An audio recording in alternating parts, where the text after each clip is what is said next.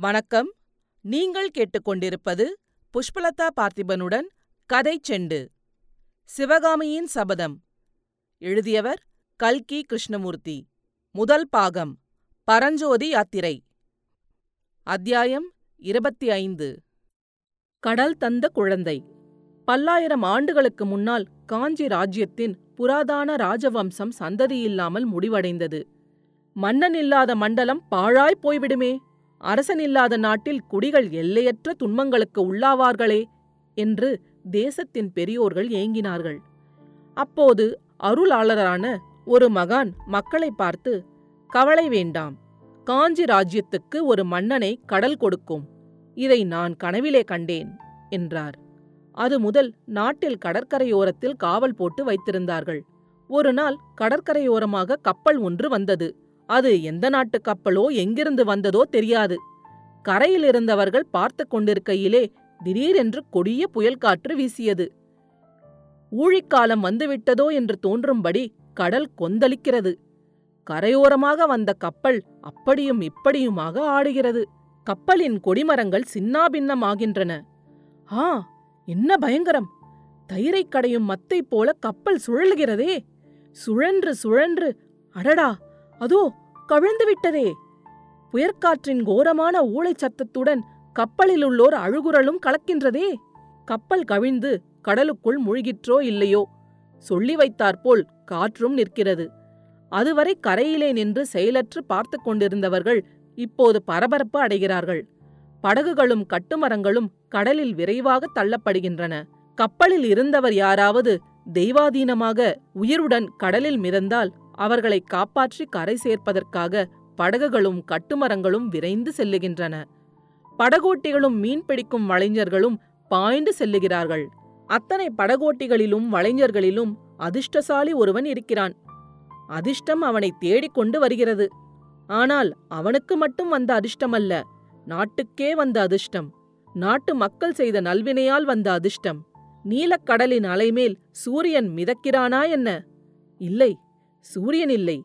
சின்னஞ்சிறு குழந்தை அது. பலகையிலே சேர்த்து பீதாம்பரத்தினால் கட்டப்பட்டிருக்கிறது. அக்குழந்தையின் முகத்திலே அவ்வளவு பிரகாசம். அத்தனை தேஜஸ். ஆனால் குழந்தைக்கு உயிர் இருக்கிறதா? ஒருவேளை ஆஹா இருக்கிறது. உயிர் இருக்கிறது. புயலுக்கு பின் அமைதியடைந்த கடலில் லேசாக கிளம்பி விழும் இளம் அலைகளின் நீர்த்துளிகள் குழந்தையின் முகத்தில் விழும்போது அது கழுக் என்று சிரிக்கிறது.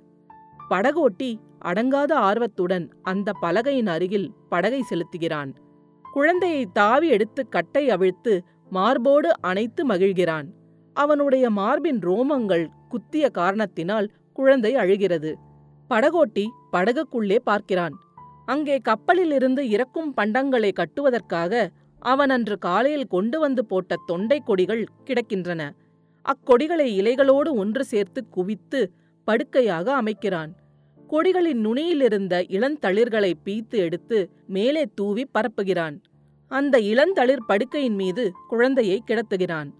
குழந்தை படகோட்டியை பார்த்து குறுநகை புரிகிறது. படகு கரையை நோக்கி விரைந்து செல்லுகிறது. கரையை நெருங்கும் போதே படகோட்டி கூச்சலிட்டு குதூகலிப்பதைக் கண்டு அந்த படகிலே ஏதோ விசேஷம் இருக்கிறது என்று கரையிலே நின்றவர்கள் அறிந்து கொள்கிறார்கள். படகு கரையோரத்தை அடைகிறது. கரையில் நின்ற ஜனங்கள் திரண்டு வந்து படகை சூழ்கிறார்கள். தீர்க்க தரிசனம் கூறிய மகானும் வருகிறார். வந்து குழந்தையை பார்க்கிறார். பார்த்துவிட்டு நான் கனவிலே கண்ட புதிய காஞ்சி மன்னன் இவன்தான். இவனுடைய சந்ததியர் காஞ்சி சிம்மாசனத்தில் வீற்றிருந்து ஆயிரம் ஆண்டு அரசால போகின்றனர் என்று கூறுகிறார். ஜனங்கள் ஆரவாரிக்கிறார்கள். திரைக்கடல் அளித்த தெய்வ குழந்தைக்கு அப்பெரியவர் இளந்திரியன் என்று பெயரிடுகிறார். தொண்டை கொடியின் மீது கண் வளர்ந்தபடியால் தொண்டைமான் என்ற பெயரும் இவனுக்கு பொருந்தும். இவனால் இனி காஞ்சி ராஜ்யத்துக்கு தொண்டை மண்டலம் என்ற பெயர் வழங்கும். என்னும் தீர்க்க தரிசனமும் அவர் அருள்வாக்கிலிருந்து வெளிவருகிறது. வடமொழி புலவர் ஒருவர் இளந்தளிர்களின் மீது கிடக்கும் குழந்தையை பார்த்துவிட்டு அதற்கு பல்லவராயன் என்று நாமகரணம் செய்கிறார். அதை தமிழ் புலவர் ஒருவர் போத்ரயன் என்று பெயர்த்து கூறுகிறார். கவிஞர்கள் வருகிறார்கள் கடல் தந்த குழந்தையைப் பற்றி. கவிஞர்கள் வருகிறார்கள் கடல் தந்த குழந்தையைப் பற்றி அழகான கற்பனைகளுடன் கவிதைகள் புனைகிறார்கள். இந்த திரைக்கடல் ஏன் இப்படி ஆர்ப்பரிக்கிறது தெரியுமா? திரையனை நான் பயந்தேன் என்ற பெருமிதத்தினாலேதான் என்று ஒரு கவிராயர் கூறியபோது ஆற்களியானது தன் அலைக்கைகள் ஆயிரத்தையும் கொட்டி ஆரவாரத்துடன் ஆமோதிக்கிறது. பிற்காலத்தில் வந்த தமிழ் புலவர்களுக்கு பல்லவ குலத்தை கடல் தந்ததாக கூறிவிட்டுவிட மனம் வரவில்லை. கடல் தந்த குழந்தை உண்மையில் தமிழகத்தின் அனாதியான சோழ வம்சத்துக் குழந்தைதான். சோழ குலத்து ராஜகுமாரன் ஒருவன் கடற்பிரயாணம் செய்வதற்காக சென்று மணிபல்லவம் என்னும் தீவையடைந்து அந்நாட்டு அரசன் மகள் பீலிவளையை காதலித்து மணந்து கொண்டான். அவர்களுக்கு ஒரு குழந்தையும் பிறந்தது. அந்த அரசிலங்குமரன் தன் மனைவியோடும் குழந்தையோடும் தாய்நாட்டுக்கு திரும்பி வந்தபோது கப்பலுக்கு விபத்து நேர்ந்தது. விபத்தில் தப்பி பிழைத்து வந்த குழந்தைதான் பல்லவ குலத்தை தோற்றுவித்த தொண்டைமான் இளந்திரையன் என்று கற்பனை செய்து கூறுகிறார்கள். வடமொழி புலவர்களோ பாண்டவர்களின் குருவாகிய துரோணனுடைய புதல்வர் அஸ்வத்தாமாவின் வழிவந்தவர்கள் பல்லவர்கள் என்று கூறி அதற்கு ஒரு கதை சிருஷ்டிக்கிறார்கள்.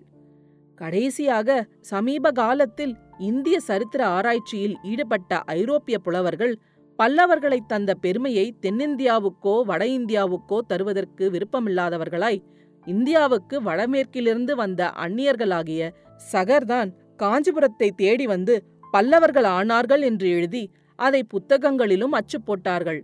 நம் பழம் புலவர்களின் கதைகளையெல்லாம் கற்பனை என்று தள்ளிய நம்மவர்களோ மேற்படி நவீன ஐரோப்பிய புலவர்களின் வாக்கை வேதவாக்காக ஒப்புக்கொண்டு பல்லவர்கள் அந்நியர்களே என்று சத்தியம் செய்தார்கள். தமிழகத்துக்கு பல வகையிலும் பெருமை தந்த காஞ்சி பல்லவர்களை அந்நியர்கள் என்று சொல்லுவதைப் போன்று கட்டுக்கதை உலக சரித்திரத்தில் வேறு கிடையாது என்றே சொல்லலாம்.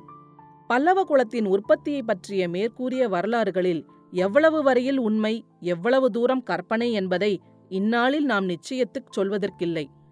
அந்த நாளில் அந்த குலத்தில் பிறந்தவர்களுக்கு கூட அதன் உண்மை நன்றாக தெரிந்திருக்கவில்லை. ஆனால் ஒன்று நிச்சயமாய் தெரிந்திருந்தது. அதாவது பல்லவ குலத்தில் தோன்றியவர்களுக்கெல்லாம் கடற்பிரயாணத்தில் ஆசை அபரிமிதமாகி இருந்தது. அந்த ஆசை அவர்களுடைய இரத்தத்தோடு ஒன்றிப் போயிருந்தது. கீழ் திசையில் கடலுக்கப்பால் இருந்த எத்தனையோ தீப தீபாந்தரங்களில் பல்லவர்களின் ஆதி பூர்வீக ரிஷபக் கொடியும் பிற்காலத்து சிங்கக்கொடியும் கம்பீரமாக பறந்தன. பல்லவர் ஆட்சி நடந்த காலத்தில் தமிழகத்துக்கும் வெளிநாடுகளுக்கும் கடல் வாணிகம் அபரிமிதமாக நடந்து வந்தது. கப்பல்கள் வந்து நிற்பதற்கும் பண்டங்களை இறக்கி ஏற்றிக் கொள்வதற்கும் கீழக் கடற்கரையோரமாக பல துறைமுகங்கள் ஏற்பட்டிருந்தன. கீழ்கடற்கரையோரமாக பல துறைமுகங்கள் ஏற்பட்டிருந்தன. அவற்றுள் முதன்மையானது மாமல்லபுரத்து துறைமுகமாகும். மாமல்லபுரத்துக்கு வடபுறத்தில் கடலானது பூமிக்குள் புகுந்து தென் திசையை நோக்கி வளைந்து சென்று மாமல்லபுரத்தை ஏறக்குறைய ஒரு தீவாகச் செய்திருந்தது. இவ்விதம் காஞ்சி நகருக்கு அருகில் ஏற்பட்டிருந்த இயற்கை துறைமுகமானது ஏக காலத்தில் நூற்றுக்கணக்கான கப்பல்கள் வந்து நிற்பதற்கும் பண்டங்களை ஏற்றுவதற்கும் இறக்குவதற்கும் வெகு வசதியாக அமைந்திருந்தது. மகேந்திரர் காலத்துக்கு முன்னால் அத்துறைமுகத்தீவில் பெரும்பாலும் வர்த்தகங்களின் பண்டகசாலைகளும் சங்க மண்டபங்களும் மட்டுமே இருந்தன. படகோட்டிகளும் மீன் வளைஞ்சருந்தான் அங்கே அதிகமாக வாசம் செய்து வந்தார்கள். மகேந்திர பல்லவர் அங்கே பல அரசாங்க அதிகாரிகளையும் சிற்பிகளையும் குடியேற்றினார். அரச குடும்பத்தினர் தங்குவதற்கு அழகிய கடற்கரை அரண்மனையை கட்டி வைத்தார். அத்துறைமுகத்தில் சிற்ப வேலை தொடங்குவதற்கு காரணமாயிருந்த தமது செல்வ புதல்வரின் பட்டப்பெயரையும் அப்புதிய பட்டினத்துக்கு அளித்தார்.